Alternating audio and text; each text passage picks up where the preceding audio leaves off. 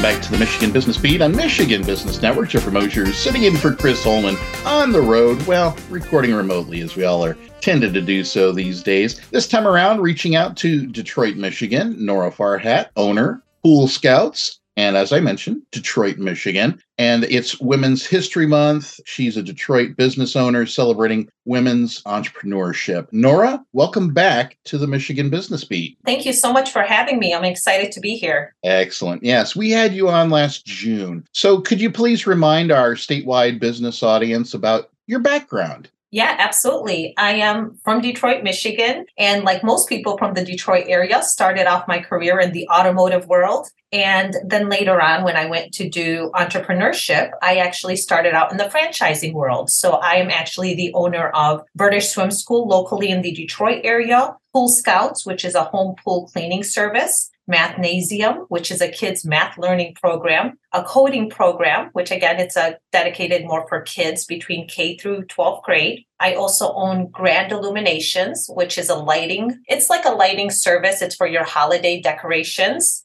real property management to manage those rental properties. And most recently, I also have a podcast called Upside Down Entrepreneurship to try to help guide entrepreneurs on kind of how to go down this road. Excellent. That's six or even possibly seven ventures that you're juggling there. So, any one of those six that you want to dive deeper in and give an explanation about for the audience? Yeah, absolutely. Being that we are in Women's History Month here, I'm going to actually focus on Pool Scouts. Pool Scouts is our home cleaning business for residential and commercial pools. And the reason I love this business, especially being a woman, is when we think of our pool cleaners, we never really think of a woman business. So I absolutely love to kind of focus on that a little bit. So Pool Scouts is a franchise. So we are nationwide. We are professional. We are very good at what we do. We really are kind of different than what I would call your standard mom and pop shop. We really bring a level of professionalism, transparency, great communication. You know, we're out there on a schedule, on a time. We're texting you information. We have pictures of your pool. We know your history. And I love this business. And like I said, especially being a woman, because I think people don't expect that that's kind of who's running it behind the scenes. And I love the perception of that. Definitely. All right. Well, I ran across a factoid, a story a bit, might reference in this case that it's from the Entrepreneurs Franchise 500. And it showed that the percentage of women franchise owners has risen for five consecutive years, going back to 2016. Does that bear out with your experience?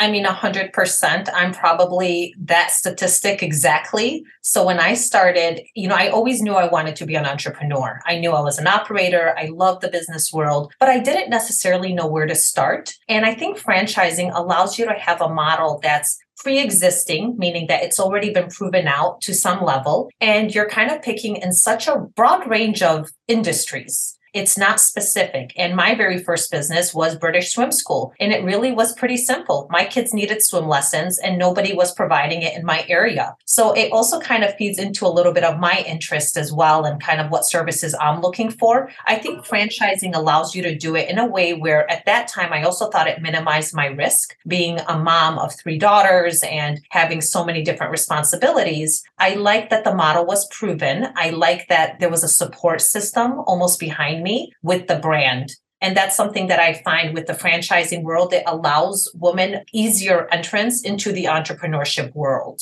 And I think so. I am definitely that statistic as well. Wonderful. Are you seeing fellow women from Detroit, maybe not to the extent of your six, but do you see them out there jumping into the franchising world? A hundred percent. And, you know, I grew up in, like I said, you know, in an automotive corporate environment. I've sat in many meetings where it was very male dominated. And now when I sit in those same meetings, I look around and I see a lot more women moving through, whether it's in a corporate career or in the entrepreneurship meetings. I can definitely see a lot more women getting involved. I think that there's so many wonderful options out there and a lot more opportunities. So we definitely see it. We see it in all of the different industries. And I'm excited to see it. I think think the more the better. I think that women bring such an energy to different businesses, a different perspective, and we're able to really, you know, kind of talk with each other and support each other along that process. Are the resources there to kind of lean on that others have, like anything like the Detroit Chamber or Techtown Detroit, impact into what you or other women are doing? Yeah, 100%.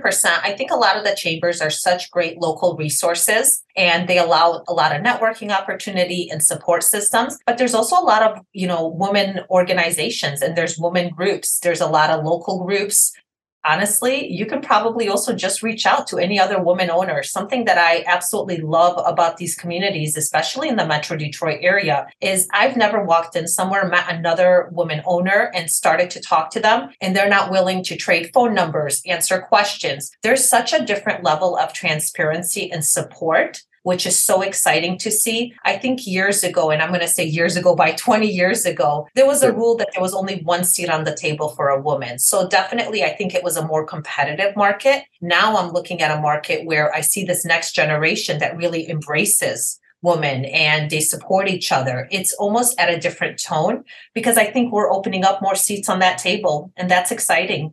Well, tremendous. That's a great answer to hear. As we wrap this up, uh, I'd offer you the chance to share anything else that you think would be relevant for our audience to hear connected to Women's History Month, along with your contact information. Yeah, absolutely. Thank you so much for that. The best way to probably find me is through my podcast, which is Upside Down Entrepreneurship. It really focuses on inspiring entrepreneurs. It's not specific just to women, but we do cover a lot of women topics. And it's really just insights and hacks of what it takes to be successful in the entrepreneurial world. I would love to definitely also point out that, you know, being that it's Women's History Month, is that women supporting women, I think men supporting women, I think plays a big important part of how we can kind of continue to grow these industries and continue to dominate in, you know, especially in the Michigan area. So super excited. I think franchising is a great way to do that or it's an original idea that you're just willing to roll up your sleeves and get started, connect with other people. There's wonderful resources, and resources are free. They're not something that you have to pay for. You don't need years of schooling. And if you don't have a certain type of degree, I think that there's so many great resources out there now, and they're just a click away. Tremendous. Well, Nora, thank you so much for spending some time with the Michigan Business Beat today. Thank you so much for having me. Always a pleasure. Excellent. Once again, Nora Farhat, owner, Pool Scouts, Detroit, Michigan, and Women's History Month is an example we're able to share with you about Detroit business owners celebrating women entrepreneurship. We'll be back with more on the Michigan Business Beat on Michigan Business Network.